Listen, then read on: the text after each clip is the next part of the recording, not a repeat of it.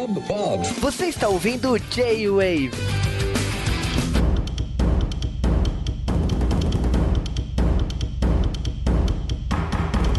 E estamos começando mais um J-Wave, J-Wave de Batman Ninja, cara. Quem diria que Batman visitaria o Japão? Estamos errados, porque o Batman já visitou o Japão diversas vezes.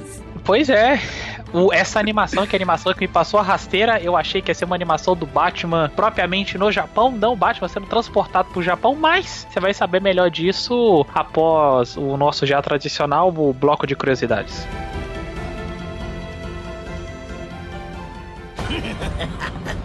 今の俺様はこの日本で一番の実力者第六天魔王ジョーカー様だ ここはどこだ？信じられんが確かにここは中世日本。親方様の命令だ。ジョーカーそうだよバッツ。お待ちしておりました。ブルース様。あの悪党どもがこの国の歴史を改変しようとしているのか。地元の茶葉ですのでお口に合いますかどうか。良いお手前でバットモービル。バッドウィングも失った。だがまだこの体がある。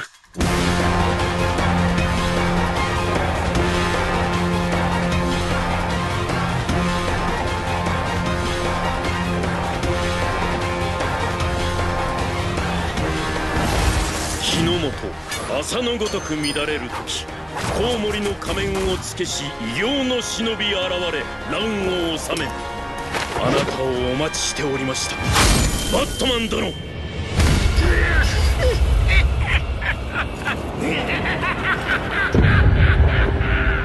さあどうする？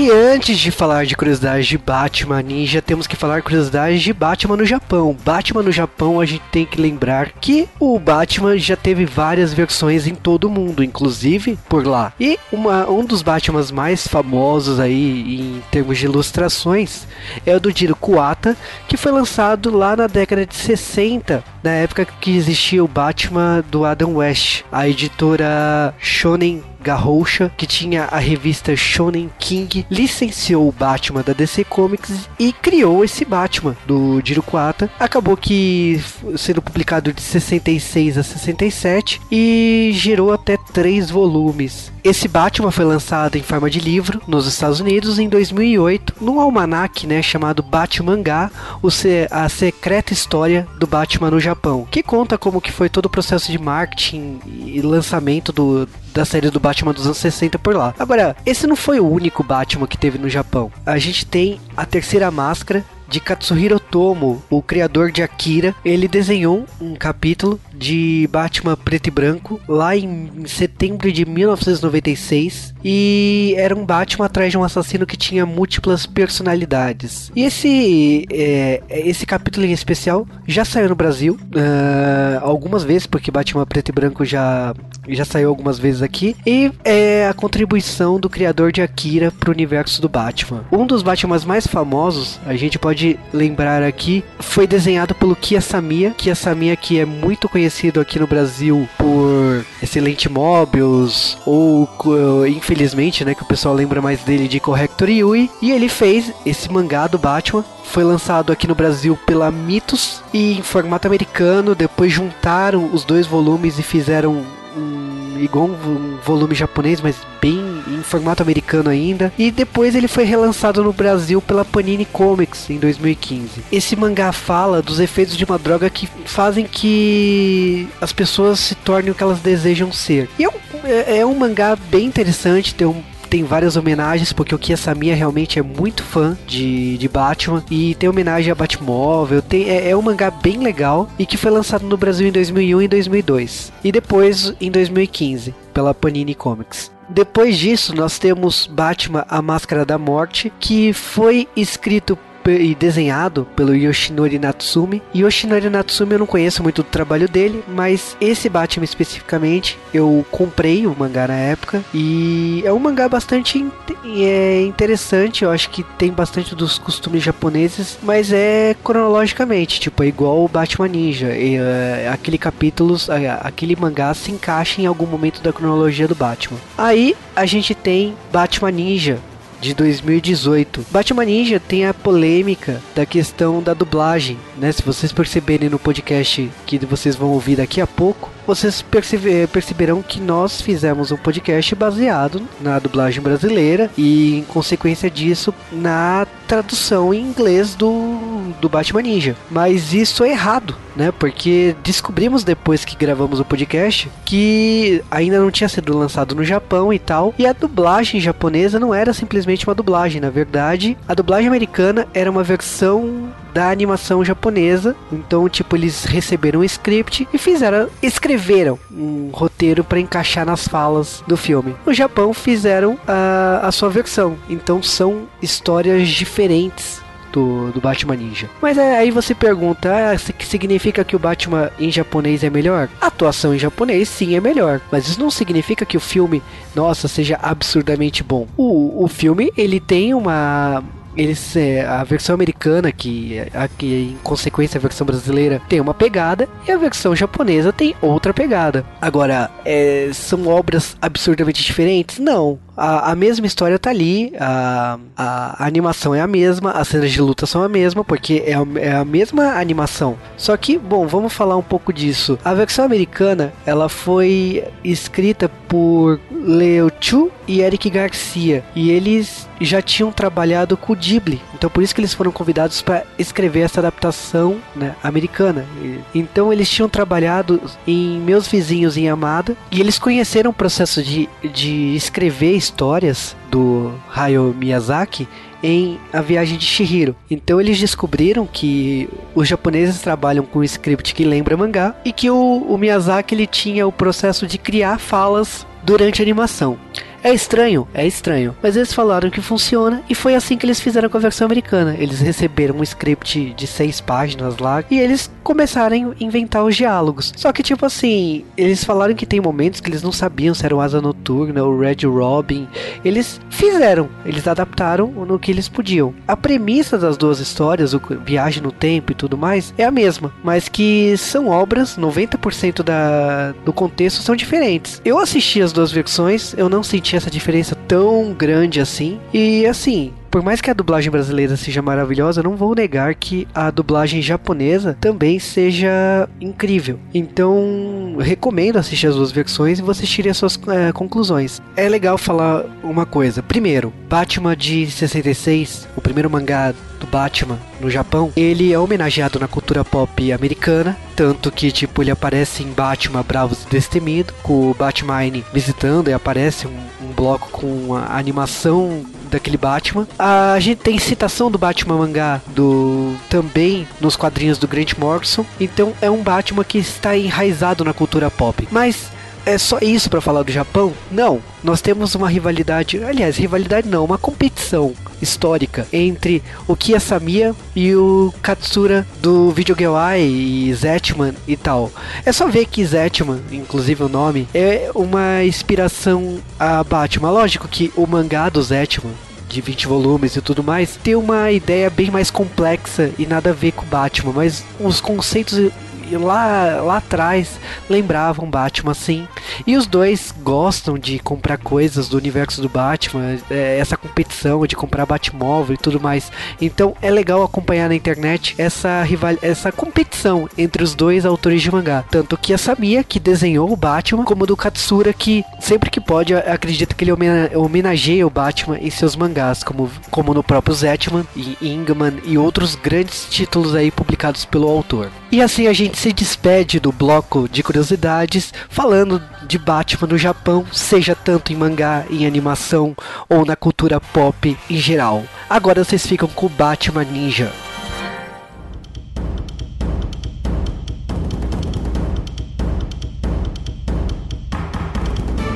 E no dia 24 de abril de 2018 foi lançado Ninja Batman. E no caso a gente tá falando da nova animação da DC Comics que ainda será lançada no Japão. Sério? Ainda não saiu lá? Exatamente. Caramba, velho. Eu imaginei que, né, por ser né, uma animação japonesa e tal, fosse estar tá fazendo a sua estreia primeiro lá ou simultaneamente, né? Exatamente, mas é só na metade de junho. Nossa, demo... nossa, caramba. Estreou quase dois meses antes aqui então. O legal é que o Batman Ninja ele foi anunciado de supetão no dia 5 de outubro de 2017. Cara, então, eu mesmo foi um que fiquei meio lá, meio cá. Falei, putz, essa animação meio, meio cel shade e tal, pá. Mas não, no final se acostuma. Você, você pega ali, vê e é nóis. Por mais que eu não goste de computação gráfica estilo animação que imite um um traço 2D, veio para ficar e tá aí, né? Eu, acho que o grande problema que eu espero que solucione rápido é que a boca dos personagens não consegue se movimentar rápido, então para mim soa falso, porque visualmente ele já funciona muito bem a ponto de te enganar que aquilo não é computação gráfica, que aquilo é animação 2D. Mas vamos falar da produção. Eu acho que o legal é assim, ah, é um Batman japonês, mas não é japonês, é produção americana, não. Esse Batman é japonês de verdade. É, o diretor é o Junpei Mizuzaki, que ele fez a abertura da primeira temporada de Jojo. E ele trabalhou nas outras, né, nas outras séries como produtor e tal, mas nada muito a, a fundo. Ele fez o encerramento do Terraform Mars. Então, ele não tem um currículo lá muito grande. Agora, em compensação, Kazuki Nakashima, que é o, o roteirista desse anime, nossa, o cara tem uma, um currículo gigantesco, né? Porque o cara fez o Rei Cut, é, Honey, ele, ele foi o roteirista de Kamen Rider Force, ele foi o roteirista principal do Kill la Kill, ele fez o roteiro do Gurren.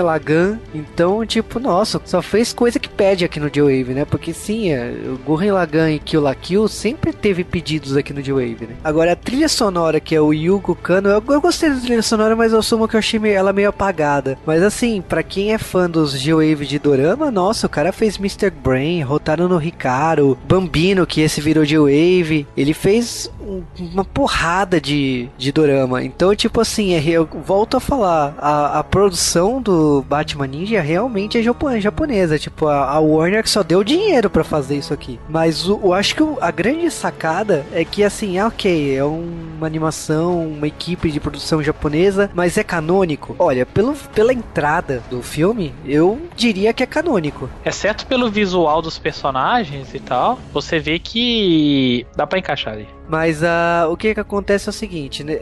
A gente percebe o momento da história pelos parceiros do Batman. E tá todos os parceiros do Batman aí. Então a gente sabe que é uma coisa bem atual. É meio estranho se a gente parar pra pensar, né, velho? Que tipo, como que o gorila Grodd construiu uma máquina de viagem no tempo no topo do asilo Arkham, cara? E tipo, o Batman só foi sacar quando a máquina tava quase sendo ligada. É, e tem a questão de tempo, né? Porque, tipo assim, eles fizeram. Aconteceu todo aquele negócio. O. Por incrível que pareça, o asilo não foi. A construção ela não voltou no tempo só voltou as pessoas envolvidas. Então provavelmente foi em um espaço pequeno que, que eles conseguiram mexer tudo aquilo. E se sabe que o Batman chegou por último ali, por isso que o Batman caiu numa parte do tempo que a primeira coisa que ele descobre é um exército de coringas. E ele descobre que já passou muito tempo que o Coringa caiu ali. Não tanto, né? Dois anos. É, só dois anos, né? Tipo, os segundos que ele levou para que o raio levou para absorver ele fez com que passasse dois anos pra, pra mulher gata ali. Ou seja, já ficou mais velha. A galera lá também. Uh, eles não chegam a comentar né, sobre os Robins, né? Quanto tempo antes eles chegaram, né? Não, mas eu acredito que deve ter chegado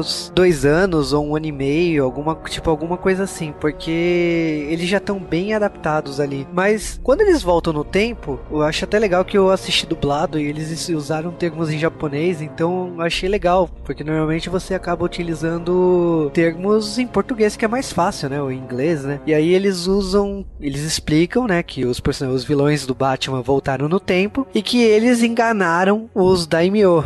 Daimyo, a tradução para português é senhor feudal. E eu achei legal ter deixado a palavra Daimyo na, na, na explicação. E aí eles explicam que cada senhor é, feudal foi enganado ou morto, se, que ninguém sabe o que aconteceu, realmente aconteceu. E, esse, e esses vilões pegaram cada terreno desse daimyo. Era uma época que o Japão ainda não era um reino unificado, tinha um imperador ali, mas cada existiam brigas de ter, territoriais. Então, é na era Edo e nessa época aí a gente percebe que o Coringa pegou, uh, pegou uma província, o Pinguim pegou outra, a Era pegou outra, o Duas Caras, o, e o Exterminador também. E, e, o Exterminador que eu nem considero tão vilão assim, mas tudo bem. Mas ali na animação tava como vilãozão, né? Tava como um vilão clássico, né? Então cada um pegou uma província e aí, tipo, o Batman caiu bem na província do, do Coringa. Então ele tá sendo caçado pelo Coringa. E é engraçado que, tipo assim, a história, ela flui, ela acontece muito rápido. Então você já tem um encontro do Batman com o Coringa e ele explicando, aliás, ele dando uma aula de história, o que, que ele alterou no tempo, né? E o Batman não tem muito o que fazer. Tipo, o Batman perde esse primeiro confronto aí e ele acaba encontrando a mulher gato que tá como uma sacerdotisa, né? Aquela roupa, né? É, eu não entendi direito se é uma, se é uma roupa de geisha, qual que é o qual que é o esquema ali dela ali. Mas aí ela aparece e fala, ó, passou dois anos, eles dominaram tudo aqui, e aí, o que, que a gente faz? Aí o Batman vira e fala, ó, eu estou o... Ele encontra o Alfred, que tava ali também há um tempo. Esse do Alfred, eu, é pior, mim, né? Tava, exatamente, eu acho que foi a parada mais jogada ali foi o Alfred. Tipo, ah, não, ele tava dentro do Batmóvel, tipo assim, o quê? Beleza, né? Mas aí o Alfred tava lá e guardou o Batmóvel dele lá e falou: tava esperando o senhor e tal, tal, tal. Aí o Batman decide ir lá pra cima do Coringa só com o Batmóvel. Só que aí o filme começa a ficar muito estranho, porque o Coringa tem um, um castelo robô que se move. É muito bizarro aquilo. Eu pensei que o filme ia ir pra uma linha tipo, pô, o Batman com tecnologia nessa época e tal, ele vai ter uma vantagem. Não, o Coringa tinha uma vantagem maior porque ele tinha um castelo robô. É, então, pra mim é aí que o roteiro começa a ficar meio sem noção. Porque, ok, eu já achei um absurdo o, ba o a, ter o Batmóvel no passado. E todos os equipamentos dentro do Batmóvel, né? Porque praticamente o Batmóvel hoje em dia é uma Batcaverna portátil, né? Porque tem nave, tem moto, tem, tem, tem um escambau ali dentro do Batmóvel, né? Mas é, ele vai lá lutar com o Castelo Arkham, né? Que bela referência que o Coringa deu, né? E o Castelo Arkham tem braços, tem tudo que um robô gigante deveria ter numa época feudal. E tanto que o Batman faz uma citação assim rápida. É, o Coringa parece que não se importa com as linhas, com, com a história, porque ele trouxe a Revolução Industrial séculos antes. É, então, a Revolução Industrial é uma posição, a gente já sabe então que ele tá alguns séculos antes de, de 1800, né? Então, não se precisa que história, que momento da história tá, mas como o Batman, ele se fantasiou de padre, que é, foi o disfarce que a mulher gato fez para ele. E eu imagino que a história ali se passa em 1600, finalzinho de 1600, quando os padres ainda não podiam andar pelo Japão, porque finalzinho dele foi eles foram expulsos. Então, uns 200 anos antes da Revolução Industrial. Mas isso é uma suposição minha, porque não que o universo, esse, essa obra seja tão pontual historicamente. Né? A gente vai vendo que o, o Batman, mesmo com, a, com o Batmóvel dele cheio de tecnologia, não, e o Batmóvel dele transforma, né? Que primeiro chega como carro, aí o carro é destruído, aí ele vira o Batwing, o Batwing é destruído e ele vira uma armadura de batalha lá, a, a armadura de batalha dele e aparece ainda é, outra aparição gratuita, aparece o Bane, que ele tá como. Aí eu já, eu já não entendi direito se era o Bane mesmo ou se era um lutador de sumoco usando a máscara do Bane. Não, pra mim não ficou tão claro assim, eu não consigo cravar uma certeza sobre quem é quem. E o Batman derrota ele usando essa armadura. Esse nível de tecnologia dele tá de parabéns. Lucius Fox trabalhou para esse filme. Agora, pelo cara de sumô, pela minha opinião, acho que é um, um cara de sumô que injetaram o um negócio de Bane ali, por causa que o cara fala japonês e tal, então só foi uma, uma referência gratuita mesmo. Mas o, o legal é que assim, ok, o Coringa, é, o Coringa tá, costuma ganhar nessa obra, né? Porque ele consegue destruir todos os equipamentos do Batman. E acontece que, tipo assim, nesse momento, o Batman ele encontra um clã morcego. Que é nesse momento que ele encontra o. To, toda a família dele, né? É, literalmente tava todo mundo lá. Menos o capuz vermelho que ele tava em missão de reconhecimento para ver como é que estavam os, outro, os outros vilões. Então tava o Asa Noturna, o Robin e o Red Robin. Né? Então nesse momento também tem a questão do, do Gorilla Grodd ele ter feito uma. ele ter mandado uma carta pro Batman e ter sugerido uma parceria. E aí, tipo assim, eu no caso já fui pro Japão, é, provavelmente aquela região onde eles marcaram aquela reunião é Nagano, que eu fui naquele lugar onde os macacos ficam na água e é gelo e tal. Então, provavelmente aquele ponto da história é Nagano. Não sei quantos quilômetros era a torre lá do, do Coringa, mas ok, né? Pra quem que se liga com distância, né? Ele, eles têm uma conversa e eles fecham uma parceria de trabalharem juntos com a condição de voltarem pro futuro, pro nosso presente, né? E nesse caso eles marcam um encontro com o Coringa com, é, no mar, né? Com, a, com, os barcos. E acaba que, tipo assim, o Coringa sabia disso tudo, tem toda a. É, canhões surgindo do nada, tipo aquela coisa que, cara, se o cara fez um, um robô, um castelo robô gigante, era ridiculamente fácil fazer um barco que virasse bazucas, né? Então, fácil, né? É, nessa história é, é estranho porque, tipo, o Batman, ele tá com um dilema que não é comum do Batman, tipo, ele, antes dele encontrar o Colina Grodd, que ele fica nessa de, não, porque eu sei a minha tecnologia, quem eu sou, não sei o que, eu falei, não, pera aí, Batman, como assim?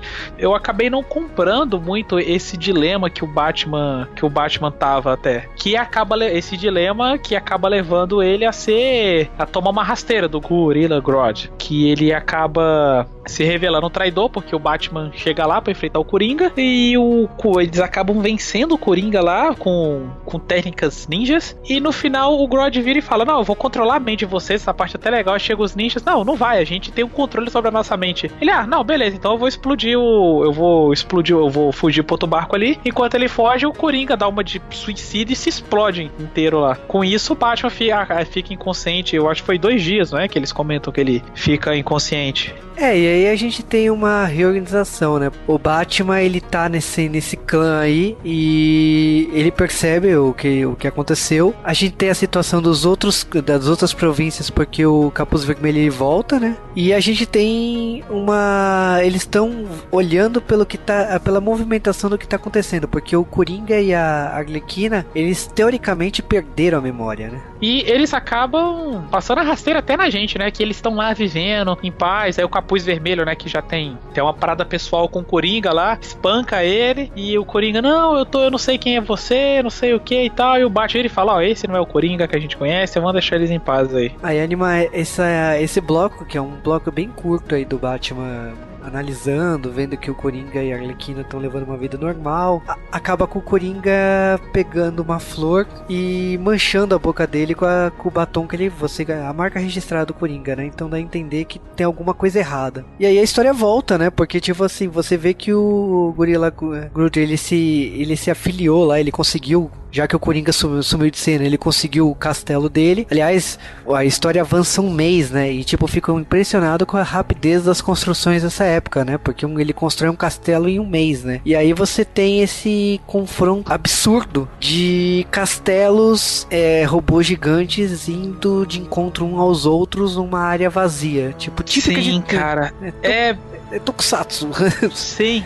É, essa, essa é uma parte muito bizarra. Eu tava assistindo assim, eu tava tipo, que que, que tá acontecendo, meu Deus? Aí quando eu imaginei que não pudesse piorar, entre aspas, os robôs eles mudam de forma. Aí eu, meu Deus, os castelos eles estão virando uns robôs muito loucos. O que que tá acontecendo? É, então, essa é uma parte que eu acho que é marca registrada do roteirista, porque ele fez Tokusatsu, né? Kamen Rider Force e tal. E fez outra série de robô gigante, então parece que ele queria colocar robô gigante. Então é uma é um pedaço bem grande da animação, por causa que mostra os robôs chegando, e aí, tipo, o Gorilla Grodd explicando que tudo é um plano dele. Então, ele controlou cada vilão indiretamente para construir um castelo de uma forma que tudo se encaixe. Então, lá temos um gatai gratuito, né? Temos a, a construção de um robô gigante com os outros castelos. Que Só que é, só que antes ele conseguir ativar isso, aparece o Coringa de novo. E a gente acaba vendo que o Coringa não estava morto. Ele tinha feito todo um plano muito maluco. Ele se auto-hipnotizou Só que uma certa planta, quando ela nascesse, a memória dele ia voltar, porque com isso ele ia conseguir pegar todo mundo pelas costas. É, e nesse momento, com o balão do, do Coringa, ele vai tacando os balões nos robôs gigantes que estão em processo de gatai, né? Processo de combinar. Acaba que o, o gorila é, perdendo, né? Ali, sendo expulso. E, e o que acontece na sequência é o Coringa possuindo o castelo e, e testando os equipamentos. Então, concluindo o gatai, né? Constru, é, concluindo o robô gigante. E é mó engraçado, porque é um momento Super Sentai, né? The Power Rangers da coisa, né? Com, com o robô gigante. E você pensa que acabou, não, cara. Porque, tipo assim, o Batman tá chegando lá, o Batman tá chegando com, um, com, com todo o exército dele, né? A família morcego, né? Junto com o clã dos, uh, dos morcegos. Então tem uma sucessão de coisas ali, de tipo, o Robin tem um relacionamento com o, com o macaquinho lá, que é um, um, mascote dele. Então ele chama um monte de macaquinhos para montar um robô gigante de macacos. E aí, tipo, depois, na hora que começa a atacar ali,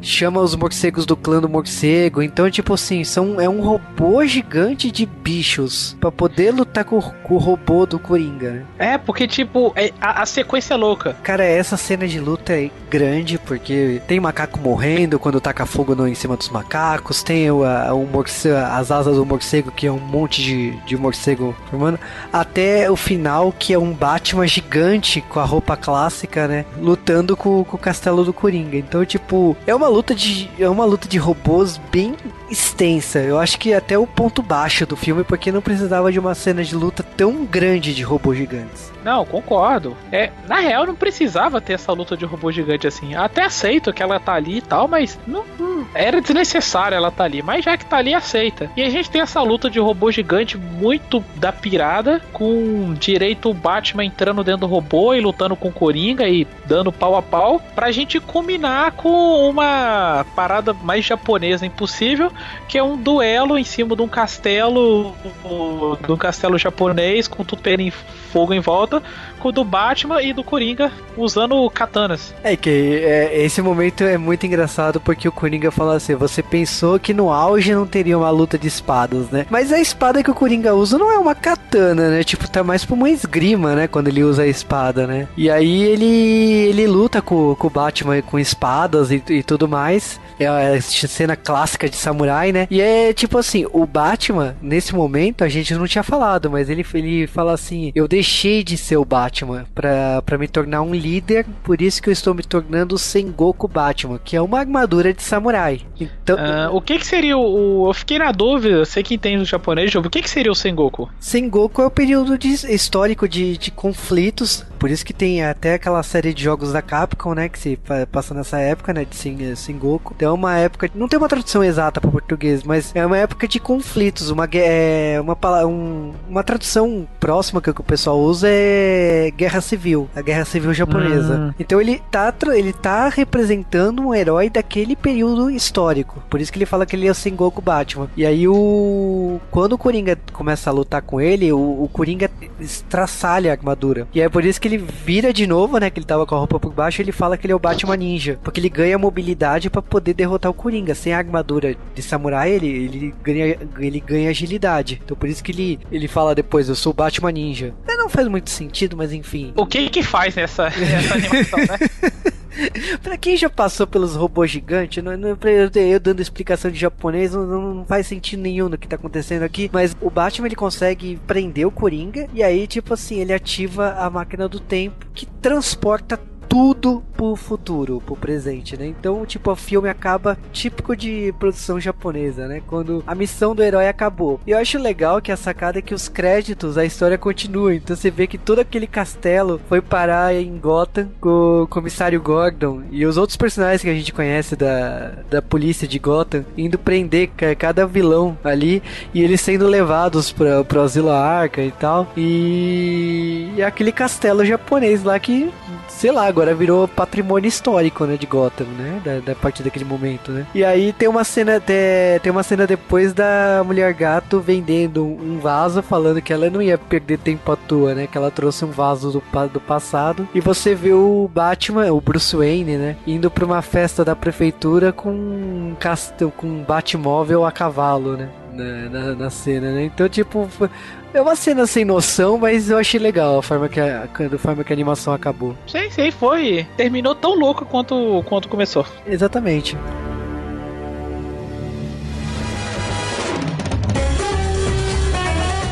Cara, Batman Ninja é uma obra muito louca do Batman que eu preferiria que fosse no esquema um conto de Batman, que seria tipo como que nem saiu uma que a gente nem gravou, que é o Batman Gaslight, que seria tipo, ah, imagina o Batman no Japão. Seria colocar o Batman no não o Batman ser transportado, mas se ele existisse no Japão. Eu acho uma ideia mais interessante, mas o jeito que colocaram ficou muito louco não chega a ofender, tipo assim, se você aceita toda aquela loucura, se você abraça a loucura, você vê que é uma ótima obra. Você consegue rir, você consegue se divertir com a obra, as, as lutas são, são interessantes, até essa batalha final do Coringa contra o Batman em cima do castelo ela é bem maneira. Se você aceita tudo isso, você vai acabar tendo uma excelente obra, assim. Recomendo muito, se você tava até agora não viu, recomendo muito você pegar para assistir porque e chamar os amigos, porque vai ser uma experiência no mínimo diferente. Olha, falando falando do filme em si, eu me diverti com as doideiras do Batman Ninja, mas eu assumo assim que eu, por gostar da cultura japonesa, eu achei que a equipe da produção poluiu até demais, sabe? Eu gosto das referências, adorei e tal, mas eu assumo que o robô gigante por mim eu teria cortado, acho que ou teria reduzido muito, não precisava de 30 minutos daquilo, ou mesmo o castelo do Coringa lá no, logo no começo e tal. Mas eu acho legal você usar os absurdos, você trazer coisas do futuro sendo pensadas no, no, passado. Então eu, eu gosto dessa pegada, gostei do, do Bruce Wayne sendo tacado no passado, o Alfred, a referência de padre, né? E tipo, fazer o, a careca do Bruce Wayne com o morcego, né? Que a mulher gato fez. Então eu gostei muito da, das piadas, mas eu acho que assim, ao mesmo tempo, é um filme de uma hora e vinte. Ele poderia ser. Ele poderia ter o mesmo impacto e ser muito melhor que se tivesse 30 minutos. Acho que ele ficou longo demais. Mas uh, vale como exercício de de, imaginação, gosto desse tipo de, de coisa. E eu gostaria de, de outras continuações. Acho até aquele negócio da, das províncias, né? De cada, de cada vilão ter ficado numa província giraria até uma temporada, se eles quisessem. Daria para mostrar toda uma investigação é, dos ba do Batman e da, de, dos seus aliados pra ir tentando vencer vilão por vilão, sem aquele negócio de robô gigante. Da, daria para fazer uma coisa